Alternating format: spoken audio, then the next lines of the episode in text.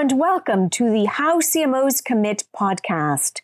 I'm Margaret Molloy, Global Chief Marketing Officer of the leading branding firm Siegel & Gale. From April to August 2020, I interviewed 50 CMOs from around the world as host of the Siegel & Gale Future of Branding event series. Although it pains me not to break bread in person, we've uncovered invaluable insights and memorable human stories during this virtual season. In many ways, this podcast provides an exclusive oral history of how brands and CMOs live in the COVID-19 era. From the decisions facing CMOs during this time to the commitments they are forging for the uncharted road ahead, the conversations are uniquely vulnerable and strategic. Please be sure to listen to the end when I provide my reflections on our discussion. This is How CMOs Commit.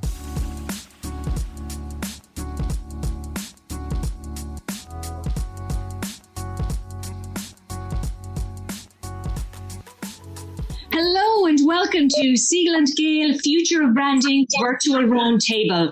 Every fortnight we meet five marketing leaders to explore how they are building their brands. I'm your host, Margaret Molloy, Global Chief Marketing Officer of Siegel & Gale. Siegel & Gale is a preeminent global brand strategy, design and experience firm.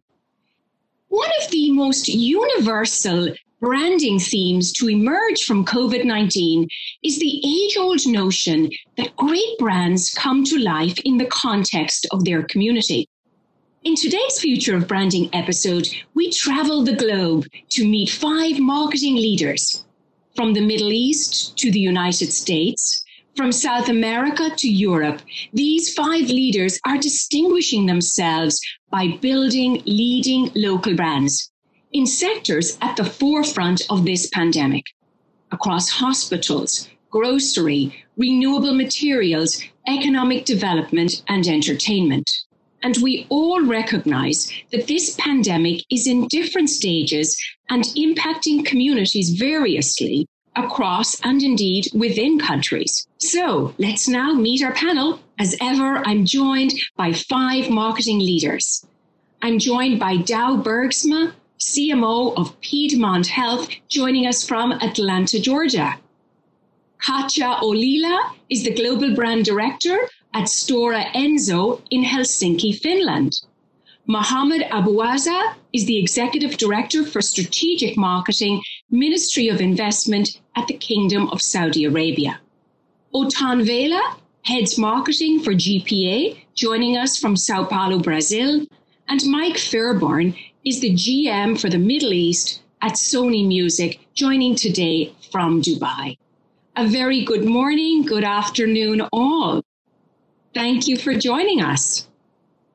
So let's begin the conversation. I want to get all the voices in the room, and I'll ask our panelists the same question the audience is completing at this time. Dow, start us off. What's one word? What's the state of the community in Atlanta, Georgia? Concerned. Katja, Helsinki, Finland. Expression is finding balance and cautious optimism. All right. Mohammed, Riyadh. Thriving and resilient. Othon. Oh, the word will be hope. Hope in Sao Paulo, Brazil. And Mike, in Dubai. I know it's a warm day in Dubai. I think positive here and optimistic.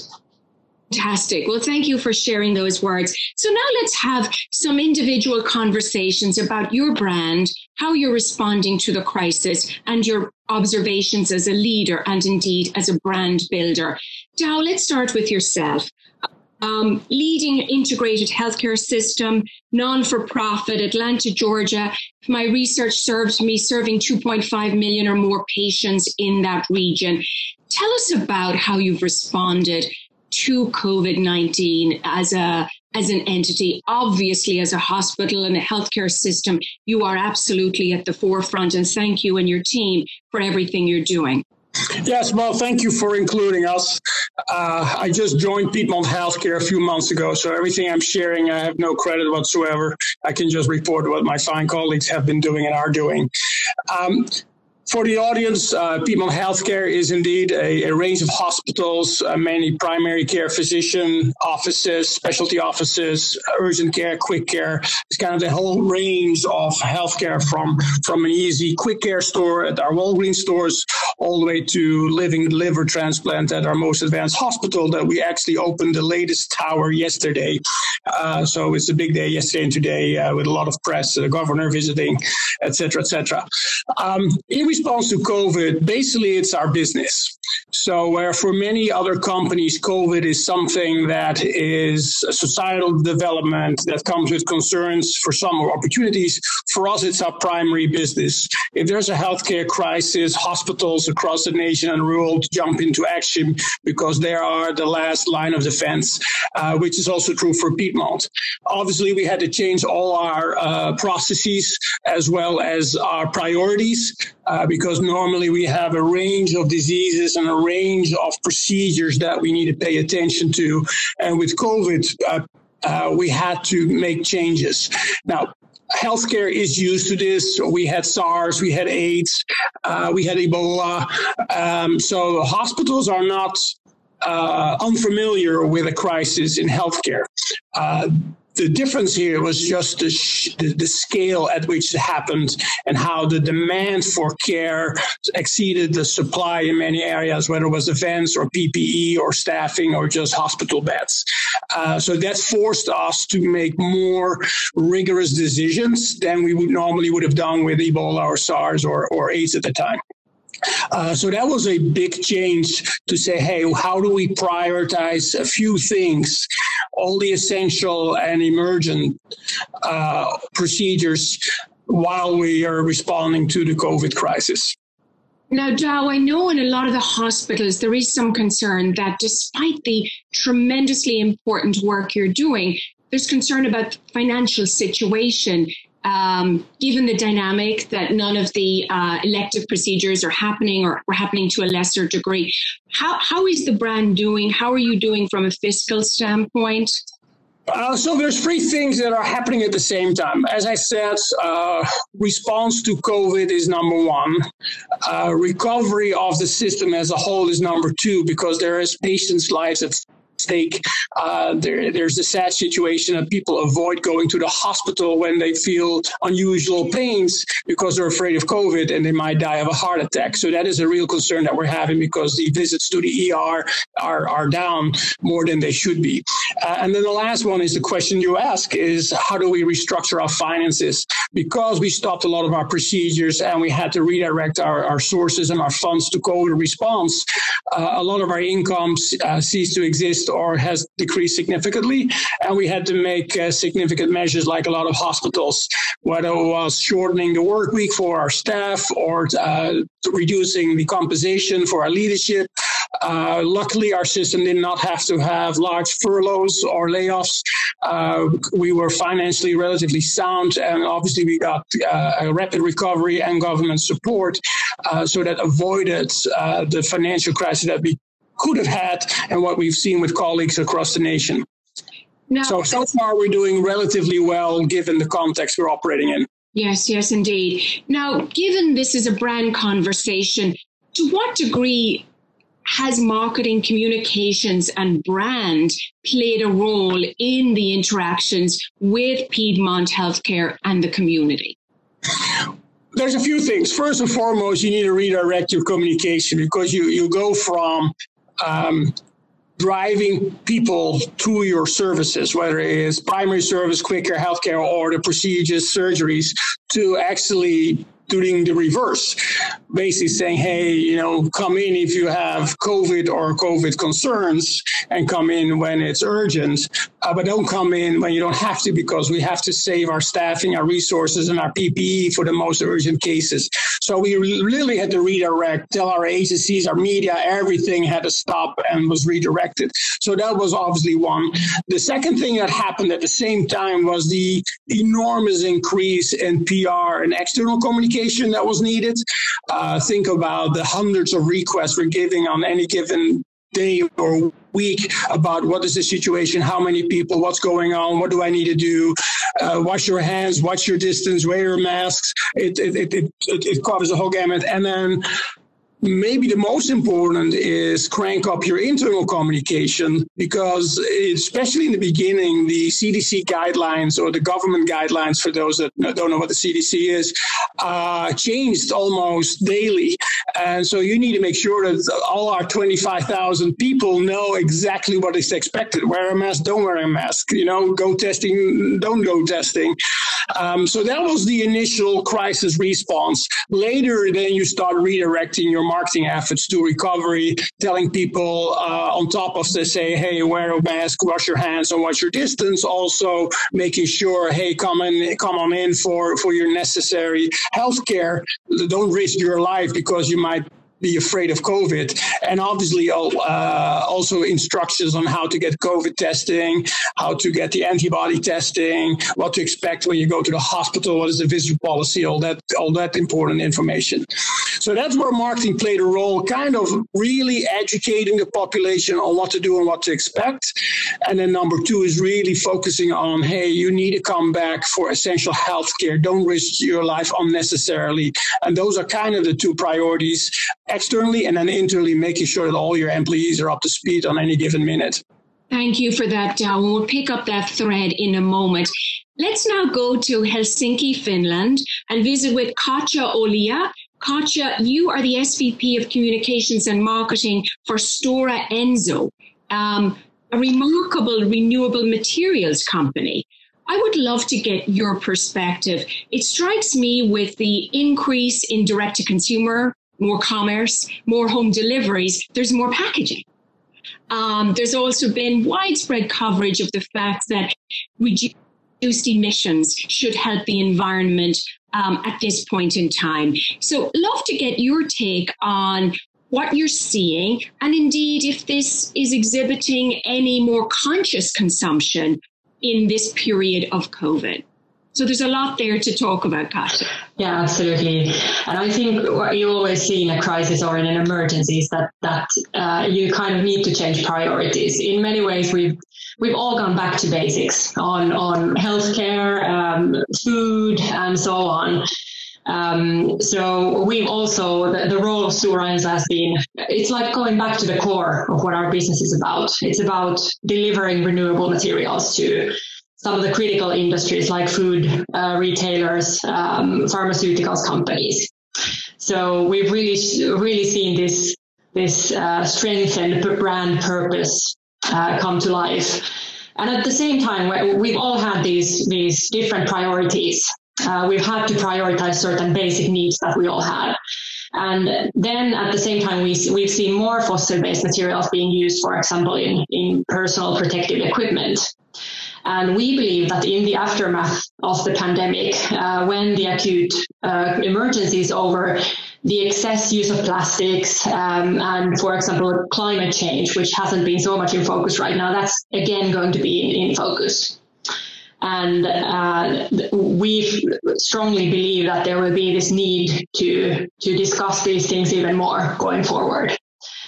So definitely there are, as you mentioned, there are areas which are growing. The priorities have shifted, businesses have shifted, business has rapidly shifted to digital, as we have seen. The growth of e-commerce has accelerated, and this is surely at least partly permanent. And we believe in different sectors of the economy, as you said, right now, we're seeing some signs of pollution levels going down due to the decreased economic activity and so on. But what we've seen also from previous economic crises is that after the crisis, the pollution levels and the emission levels tend to go higher than pre-crisis.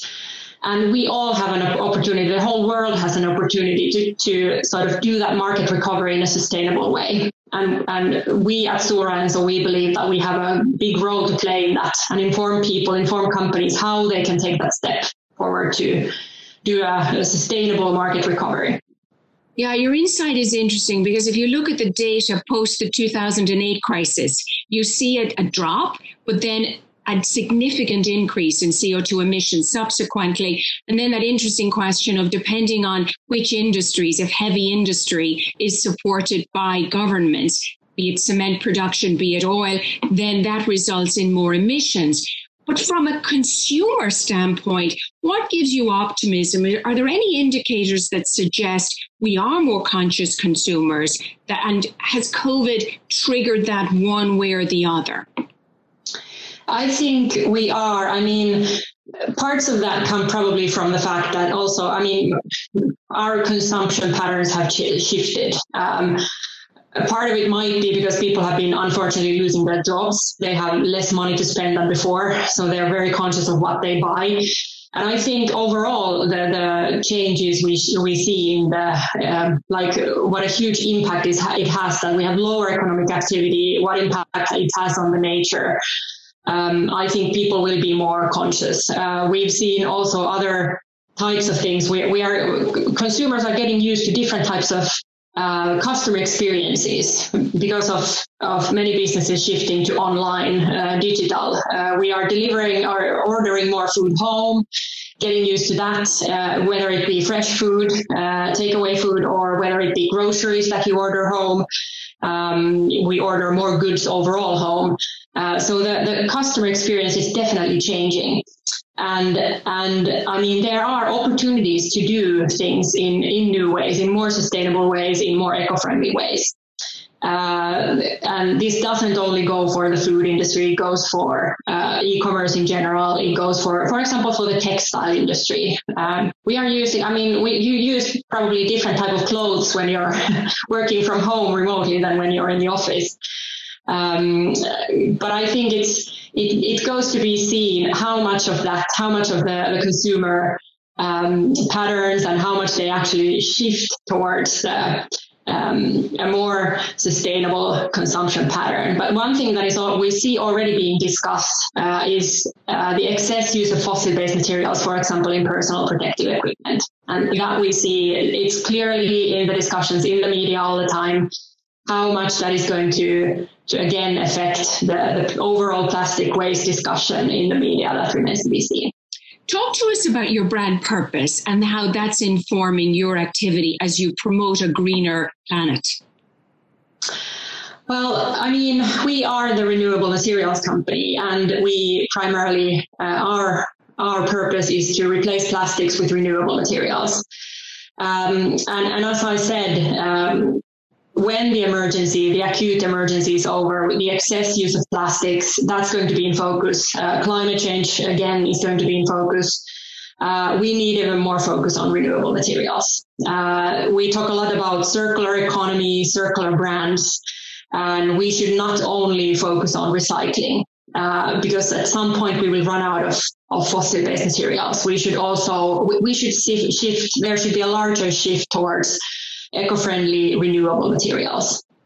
And as I mentioned, there are some clear industries and businesses that would clearly benefit in the recovery phase when building up the markets that would really benefit from basing their business on this type of material. Excellent. Well, thank you for that. So let's now go to Mohammed. Economic development, promoting the region of Saudi Arabia. Talk to us about the state of mind right now, and indeed, perhaps educate us a little. I know there are many callers from around the world joining this conversation, and there may be some conceptions, perhaps even misconceptions. Tell us how you're doing and how Saudi has responded to COVID.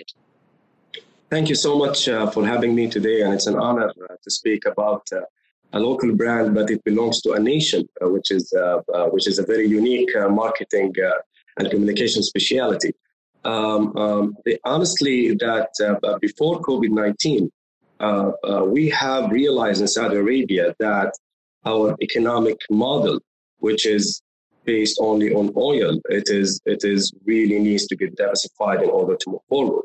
We looked into the challenges that we need to look for and solve along the way. We drafted our Vision 2030, which is realizing our full potential across all the way, paving and going through each and every challenge. When COVID-19 happened, we had also another two challenges. The other challenge was that we are a G20 presidency country for this year. So we had to play a global role of how all of us respond to this pandemic economically and on investment and trade point of view.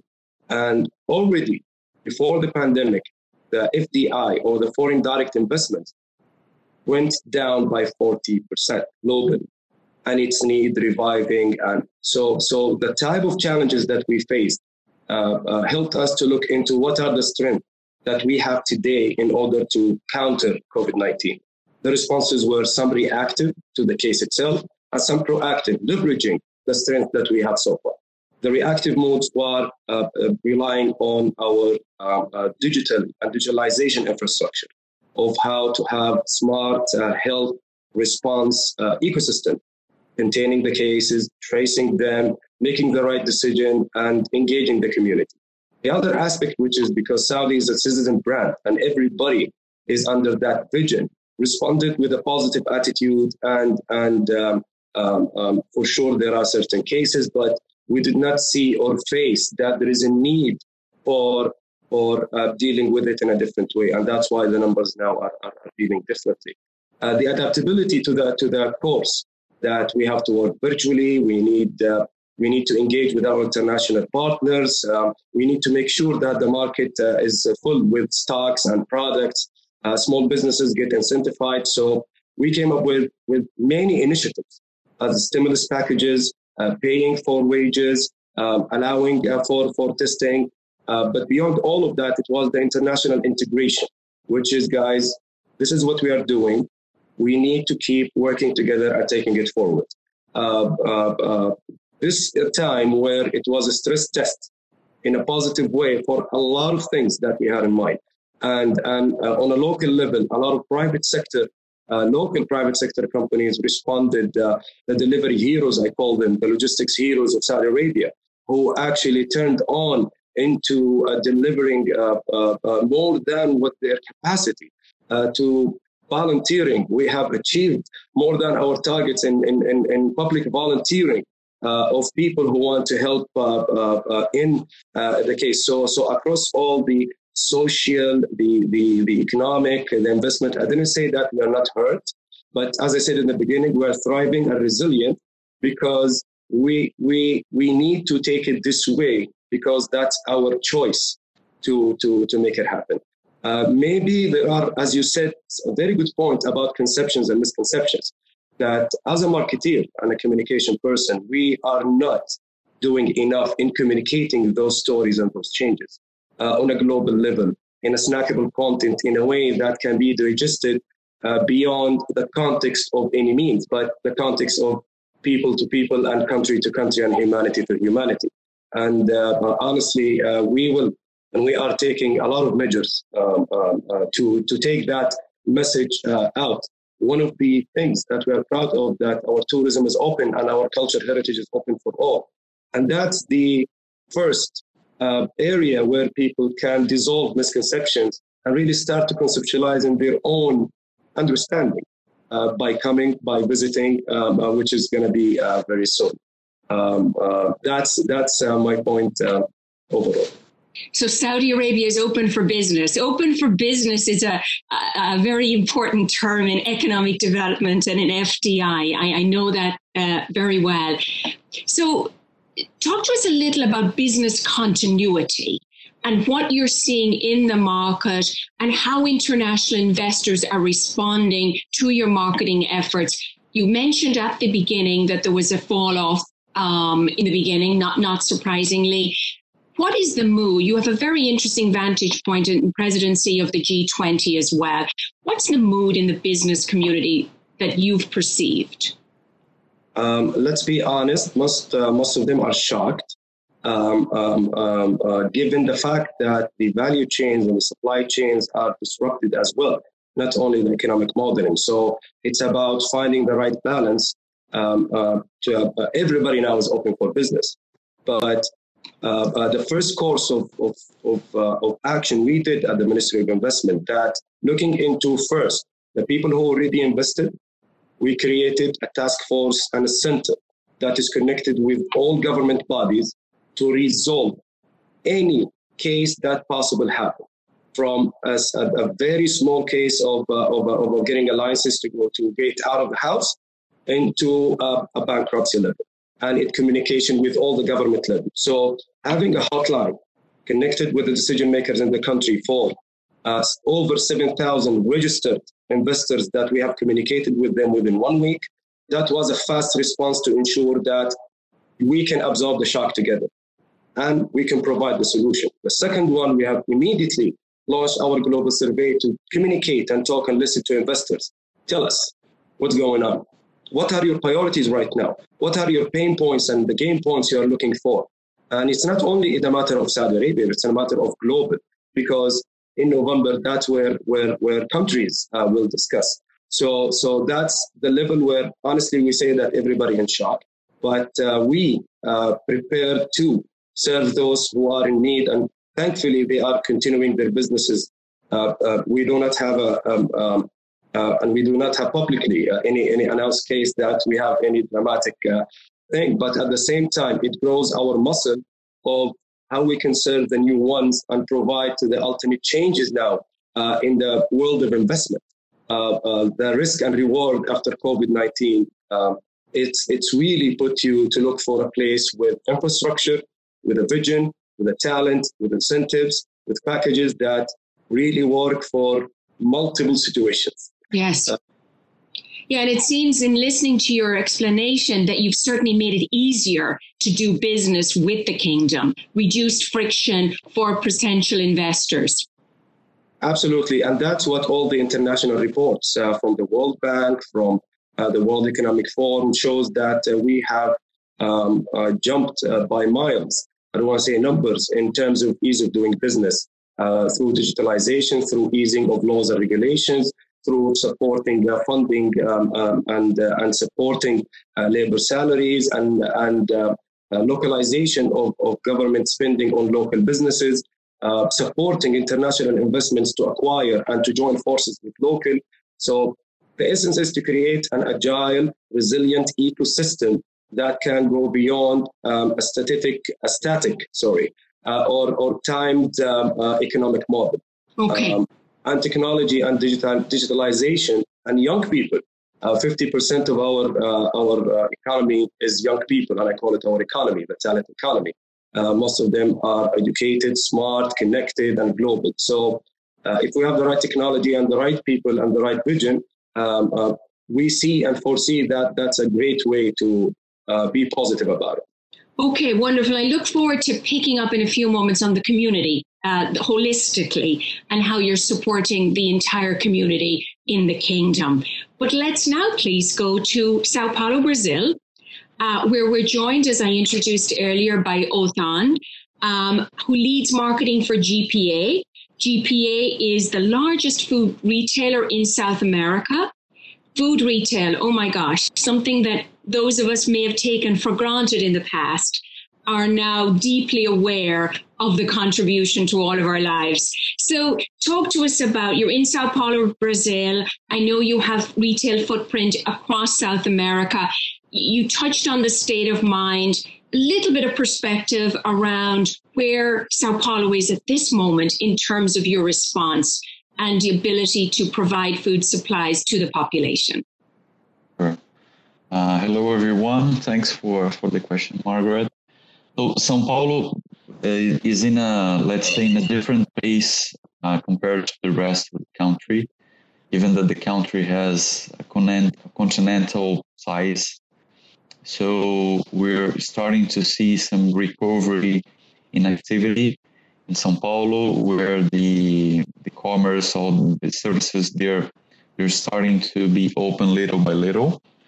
So that's why I I use the word hope for the state of mind that we're seeing here in São Paulo.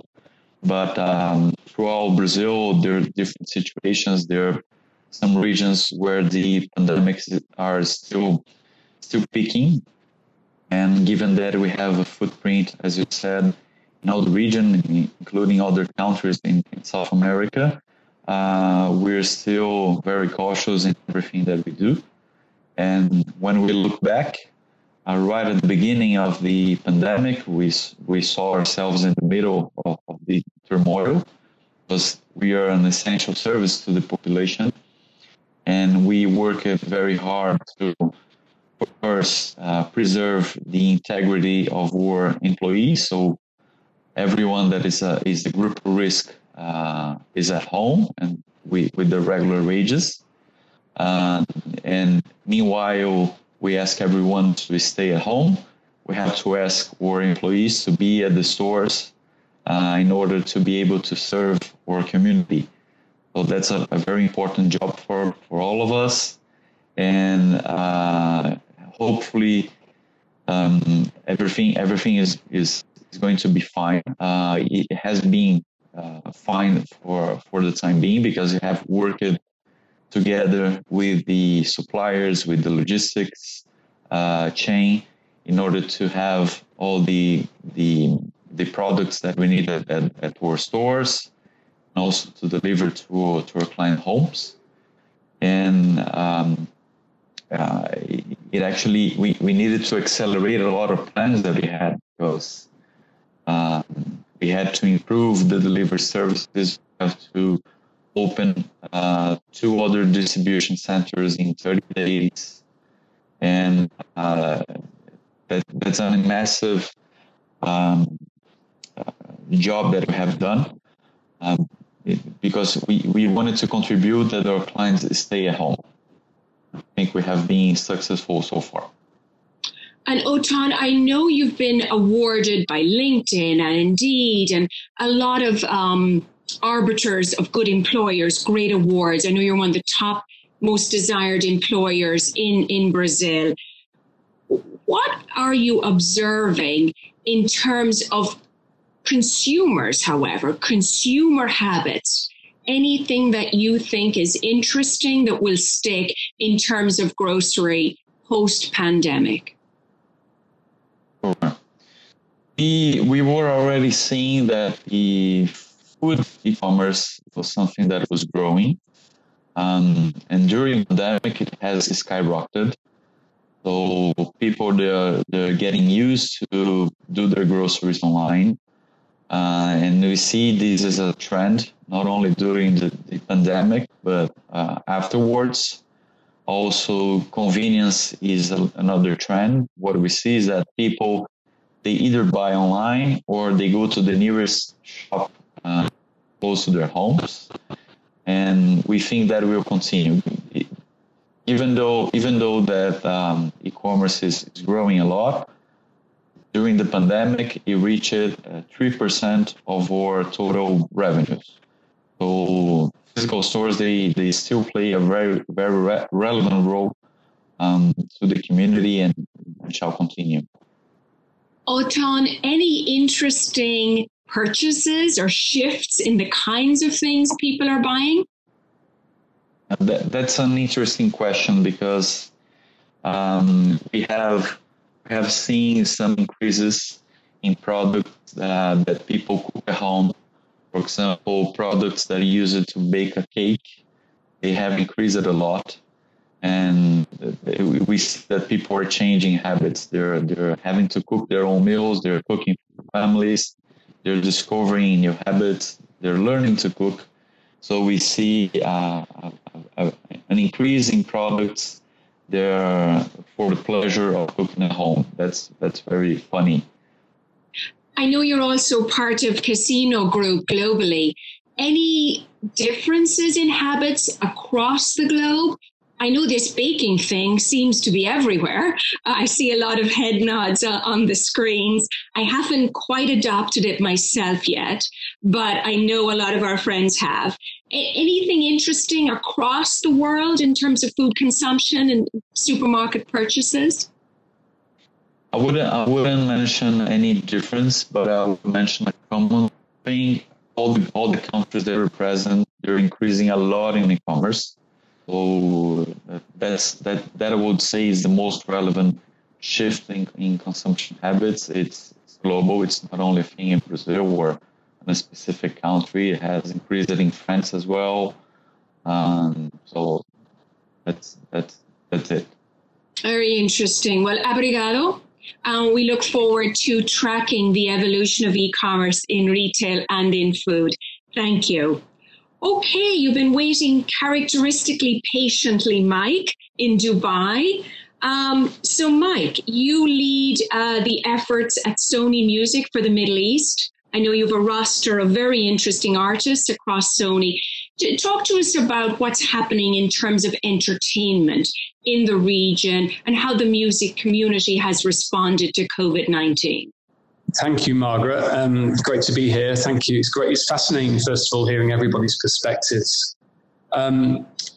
So Sony Music, first of all, we're a global company. We've got thousands of employees all over the world, 65 offices in all the different countries and continents. I think it's been a really major journey for the industry, for the music industry. I think we've seen parts of the music industry have huge impacts. So the live business, like the airline business, effectively went to a 100% decline in revenue overnight.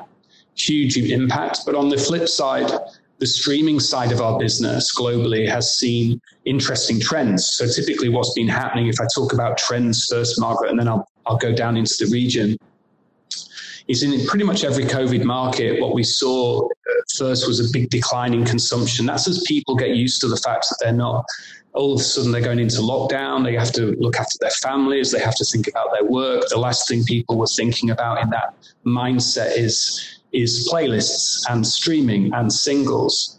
So it dropped very quickly, and that was alarming, but very, very rapidly it picked up. As people got used to lockdown, we got used to the habits. Our children were secure, were safe. We worked out homeschooling, all those different things that we've all had to handle. The business increased, and in every market, it got back to above previous levels. So that's been a positive thing. I think for us as Sony Music, our most important thing is our artists and our people, and what's made me very proud is the company's reaction to COVID. So our organization announced a $100 million COVID relief fund within a few weeks of COVID to help the artistic communities around the world and help the fight against COVID in all the markets. A number of initiatives were launched in our business. Giving Tuesday, which is still running, where when we give money on a Tuesday, the company will match that money worldwide. So every employee donates on a Tuesday and the company matches it. And we've had a number of other philanthropic initiatives. 2 days ago, we announced a new role in New York, an executive vice president for philanthropy and social awareness at Sony Music. So the company has really reacted. So when we talk about purpose and endeavor, that's a really proud thing for me. In the region, that's been our focus, really, to be quite honest. It's about our people and our artists and supporting that community here. We have artists in Egypt and in Morocco and in Saudi Arabia and in Lebanon. And really, it's a difficult time for human beings, and our artistic community and our people are our most important aspect of our business. And so we've been really focused on helping them. We're on July the 24th, we're running an initiative to help the Filipino community here in Dubai. I don't know how many people know this, but 25% of the global Filipino population outside of the Philippines is based in Saudi Arabia and the UAE. Really important part of our community, and they've been hit very, very hard. So we have a performance in a couple of weeks by Ben and Ben, the biggest Filipino artist, which is signed to our company in the Philippines, to raise awareness of a local charity that supports the community here. So we're doing a lot locally on the ground, not just to help our artists, but to help the community here in Dubai. And that's really where I think we've all learned a lot as leaders, that to lead through these things is about empathy and understanding and providing your teams and your people with space and with time and listening and caring a lot. Now, Sony, of course, works with artists, probably the most sensitive of all populations and very astute in terms of interpreting the environment. What about the economic reality? With live entertainment gone, with all the changes over the last decade in terms of the economic models, what do you see sticking What do you see reverting to pre-COVID and anything in between?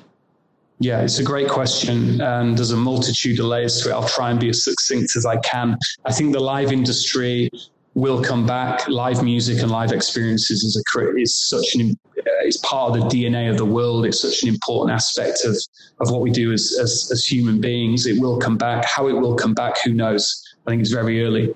On the music side, our artistic community have reacted so creatively to COVID. If, some of you may have seen the Twitch news, Fortnite, Travis Scott performed in a game.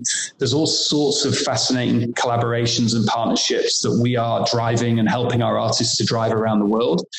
And that is ultimately delivering music and experiences to fans and to people who are at home and really want to engage with their artists. And so there's some interesting platform growth trends, and I think some interesting consumption habits that will emerge out of this. And I think for marketeers and for us as music marketeers, I think to be honest, it's going to become quite a nomadic way of thinking. We're going to have quite small pockets of communities of people in different spaces, virtual spaces. In the absence of huge mass gatherings, we're going to see small pockets of bases of people, and how as marketeers can we place songs and our brands and our artists in those pockets and engage in a dialogue across multiple layers and multiple aspects. So we're learning, we're a digital first business anyway as Sony Music. So our movement into that space has not been as dramatic in terms of a challenge, but it's fascinating to be working with Twitch and with gaming developers and with our big global partners to figure out how to bring music and our artist experiences to consumers in more creative ways. I think that's a fascinating challenge. And I think that will have long-term impacts on the way music is consumed and the way music experiences are consumed. Fascinating. And I think what's also intriguing, certainly the partnerships with Fortnite and Twitch reveal the notion of collaboration. And Abuaza, Mohammed mentioned earlier, the whole notion of an ecosystem. And I think it's very intriguing listening to all of you, the obvious ones around the supply chain, but also the partners and collaboration opportunities that COVID has forced and perhaps even revealed some silver linings as well. So let's transition now very directly to talking about the brand's role in the community. Dow, obviously a hospital serves its local community. What have you learned, particularly as a new CMO arriving over at the healthcare system, that has changed or reinforced your view of the role the brand plays in the community? Let me first build on something you just said about partnerships. One of the things that is happening, and it's relatively unique, is that the hospital and healthcare systems, at least here in Georgia, have started to collaborate. So we are fierce competitors in the marketplace. And a shout out to my colleagues at WellStar Healthcare, Emory Healthcare, Grady Hospital and the Children's Hospital, as well as Piedmont, have been working together on a CEO level, CMO level, as well as on a clinicians and physicians level to make sure that collectively we address the needs of the state of Georgia. Competing where we need to compete, but collaborating where we should collaborate. So we have a joint campaign about wash your hands, wear a mask, watch your distance. We are having joint efforts on how to best address the disease. We have like webinars where hundreds of our physicians come together and share their experiences. There's almost a daily call with all the operators to make sure where are the supply. It's almost trying to operate as an integrated healthcare system for the state, rather than a collection of competitors like we usually are. So that is a very unique, and when you look at that, it's almost the opposite of branding, right? It's like as a brand, you want to be distinctive. Like I want to be different or recognized as on some attributes from Emory Healthcare or WellStar. Where now it's basically, no, we are trying to brand healthcare as a whole and saying, hey, this is what you need to do to avoid visiting us. And this is what you need to do when you visit us. And you should visit us when you need to. And then if this is clear and this is clear, or this is how we distinct from each other. So I'm basically talking to my competitors on a regular basis, which in 25 years in CPG I've never done. So it's kind of a very new and enlightening collaboration, because you do it because we all share a similar purpose. Our purpose at Piedmont is to make a positive difference in every life we touch. It's not very different from, I think, from most healthcare systems, to make this positive difference or alleviate pain, et cetera, et cetera. Some add like research and those things. We don't do that. We're not a research hospital. We're really a community hospital. So that is from the branding perspective. Then within that collaboration and within the joint effort, how do you then have a distinctive positioning of your brand where you really live your purpose is going to then be the challenge that we're going forward. But I have to say, when there is a healthcare crisis, people gravitate to those brands where they have the highest level of trust. And what we're seeing for our brand is that if it's from a government perspective or a physician perspective or a patient perspective, we see a lot of people gravitate to Piedmont Healthcare in the state of Georgia. And that's basically driven by a foundational brand strength that has been built over 110 years period. That's not something that overnight, or it's not something I did, or like some advertising we did. That is basically being in the community for 110 years. We cover 70% of the state, and obviously word of mouth, physician references, collaboration with the state. We just announced yesterday that the state of Georgia is going to move in and is going to occupy a few floors of our new building here in Atlanta, Georgia. They're going to be operated in close collaboration between the state and Piedmont Hospital, so we can add 60 more COVID units to the total state count. We're looking at something similar in the city of Columbus. So it's kind of this close collaboration. How do we help Georgia and as a healthcare system collective, and then how do you distinguish yourself within that collective? I'll leave it at that. So very briefly, and in wrapping, Dow, what's your commitment to acknowledging and maintaining the role of the brand in the community as a leader? It is kind of doubling down on the promise and the purpose we've had for over a century.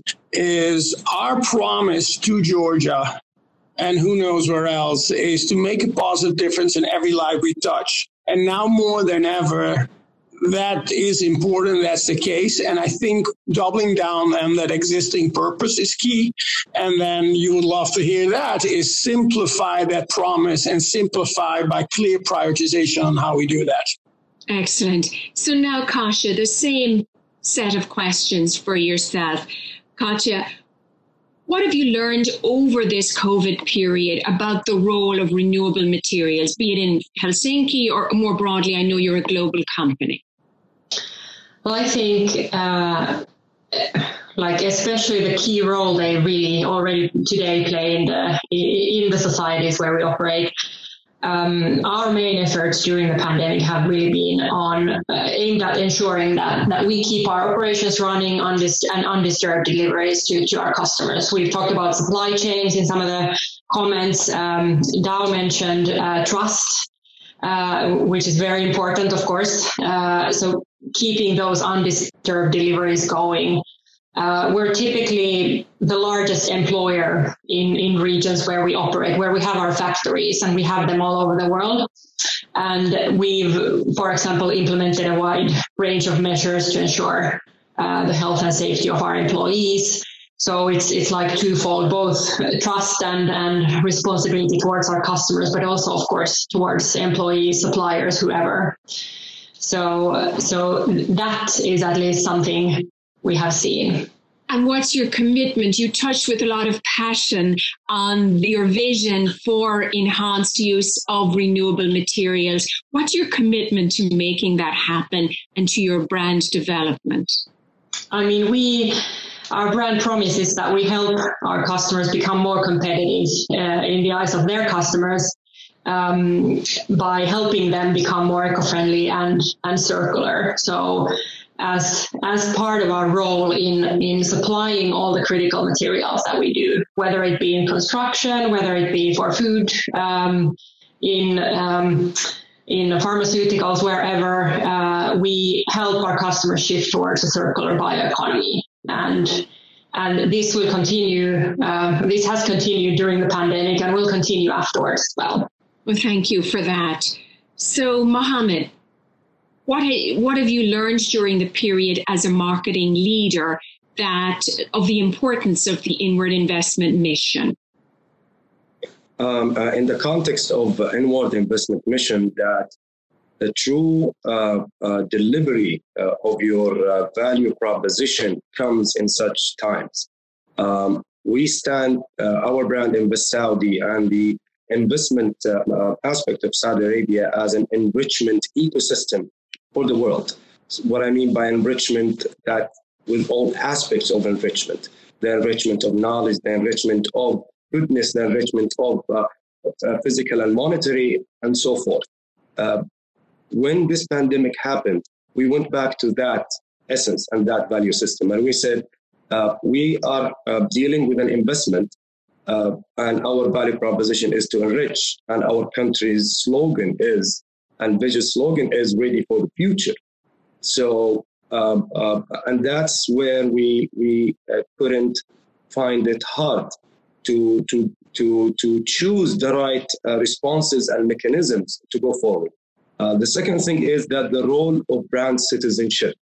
I'm coming also from a private sector, and I've seen that sometimes the relationship with the brand, the consumer, or the customer at the same time, or the people within the supply chain, the stakeholders or the shareholders, are just looking for the monetary value. But when the crisis happened, you can see where true customers and brand managers came together, got the right insight, and provided the right solution. The role of insight and the role of consumers in putting the decision-making of solutions is really significant.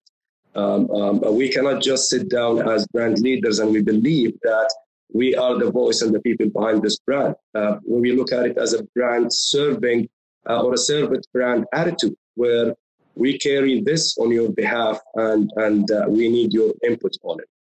And based, Mohammed, on that learning and the insights you continue to glean, what is your commitment to building the brand and indeed supporting the entire community of Saudi Arabia, the entire kingdom? On the aspect of an investment, having an ecosystem that really helps investing, opening a business, and continuing growth in future fields and current fields, also offering our place as a solution for the world who want to solve mysteries of supply chain, who wanted to move, or who wants to solve the mystery of science and technology. We got those assets that enable us all the way. When we lead our brand, we go through back to its essence and we change our ways of doing things. And that's how you become true to your brand, by always being consistent of what you're committed to. And we are committed to enriching investors locally and globally in a models that can be beyond any COVID-19. Okay. That's the commitment. Thank you. Thank you very much for that. So, Othon, what have you learned in terms of the importance of the GPA brand and the services you're providing to the community? What have you learned that's different or indeed being reinforced in this COVID era? At the start of the pandemic, I was running the marketing of the Pão de Açúcar banner, which is one of the banners that we run in Brazil, which purpose is to work for the happiness of our clients. And how is that? Happiness is a feeling that is very personal. It could be cooking for someone you love, or seeing your kid eating vegetables for the first time, or inviting your friends over for drinking. And we are present at every one of those moments. In addition of being a grocery, that's how we see us. Our slogan is actually that happiness can be so many things. And that's very strong for us. That's a very strong value. And we're proud to stand there for our community. We're proud of everything that we have been doing during this pandemic, and the recognition of our brands as partners to our clients' lives are the way that we are doing brand during this pandemic, because this recognition is everything to us. And what is your commitment to continuing to play that role in the community in Sao Paulo, in Brazil, and indeed throughout South America? And now that we are starting to see some light at the end of the tunnel, we're starting to be more active on our communication, trying to bring some optimism and hope to our clients with a live communication, talking about how people are making bread at their home. So we're providing recipes that you can bake one bread for you and another for someone that you want to give as a gift. How people are planting trees. We're distributing seeds that you can, it's called a seed bomb, that you can throw anywhere and will grow by itself because it has already all the ingredients.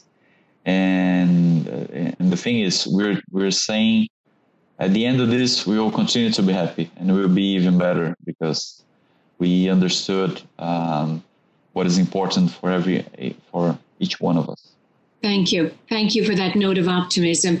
And finally, you've talked very eloquently about the changes, Mike, in the music industry and the importance of the Sony brand and indeed the roster supporting the artist.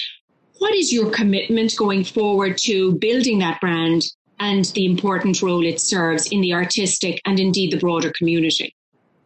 Yeah, great question. I mean, our purpose is to serve artists, is to help our artist community. I mean, we have a real responsibility to the music. I mean, we do care quite passionately, all of us, about the music and about helping artists, producers, writers express themselves and bring music to people. I think in all times, music is a great connector. It connects cultures, it connects genders, it connects markets, countries. Everybody can feel something. You know, everyone remembers a song. Everybody remembers where they were. You don't often remember a TV show. You don't all remember the same TV show, but music and song is such an important part of our DNA.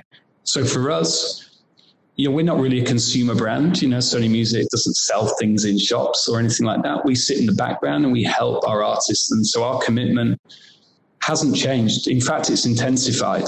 Since March, it's got even more committed. You know, we've had 200,000 Zoom calls. There's about 4,500 staff, 200,000 Zoom calls since March. You know, we are constantly talking across markets about how we can help our artists deliver their music and do it in meaningful ways. So staying true to that purpose, that's always driven us 50, 60 years. We're the oldest label, Columbia, in the world, and it continues to drive us all. And that's how we feel. Thank you.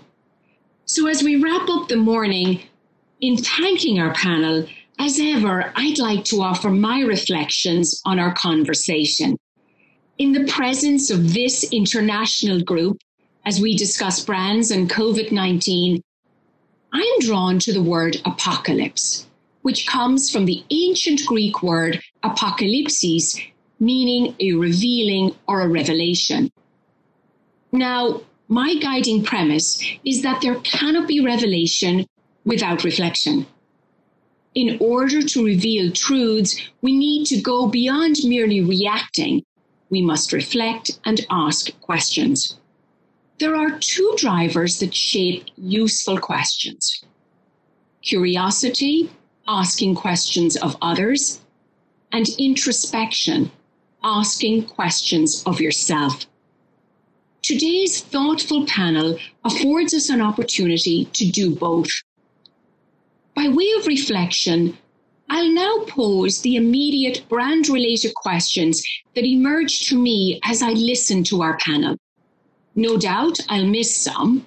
So to everyone in the audience, as you reflect also, capture the questions that this panel inspires for you in the chat function and write them in the chat, or write them to me afterwards at mmolloy@siegelgale.com. So here are the questions of the many questions this panel inspires for me.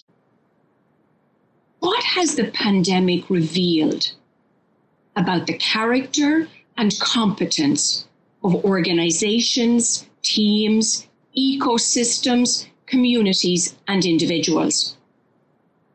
How well are our purpose and values serving us?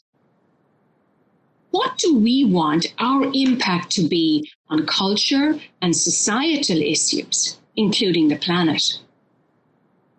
As people everywhere seek a sense of belonging, how are we showing up for our community?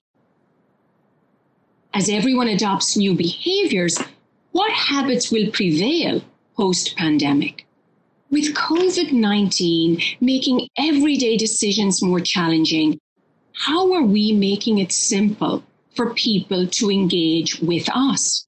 What narratives are we creating to inspire people? What is our willingness to unlearn, to challenge ingrained assumptions and operating models?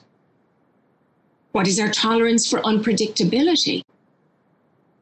How resilient are we, measured by how quickly we can recover from new challenges? How is our endurance, measured by our ability to keep advancing once we've regained pace? Are we trying to survive this pandemic to only return to life pre-pandemic?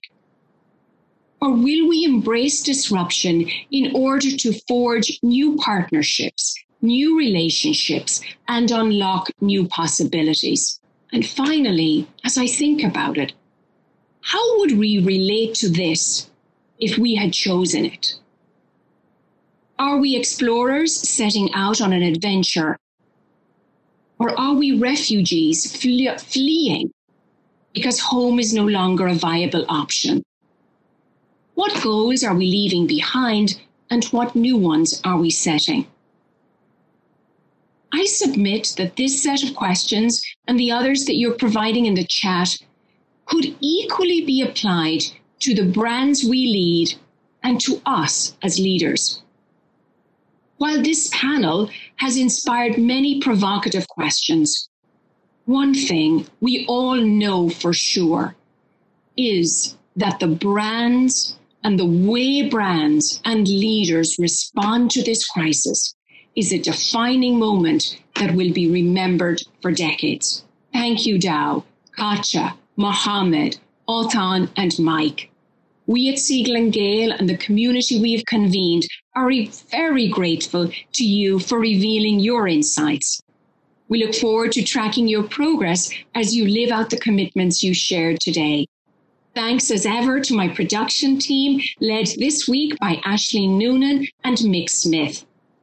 On behalf of everyone at Siegel & Gale, please know that across the physical distance that separates us, we remain committed to sustaining the shared joy of brand building that connects this marketing community. I'm Margaret Molloy, thanking you for joining us. Thank you for joining How CMOs Commit. You've heard the strategic insights and professional commitments of top brand builders from around the world. I hope you also enjoyed my reflections on how this conversation is relevant to all marketers. Subscribe to our podcast on Apple Podcasts or your favorite podcast app. And please rate, review, and share this podcast. Until next time, this is How CMOs Commit.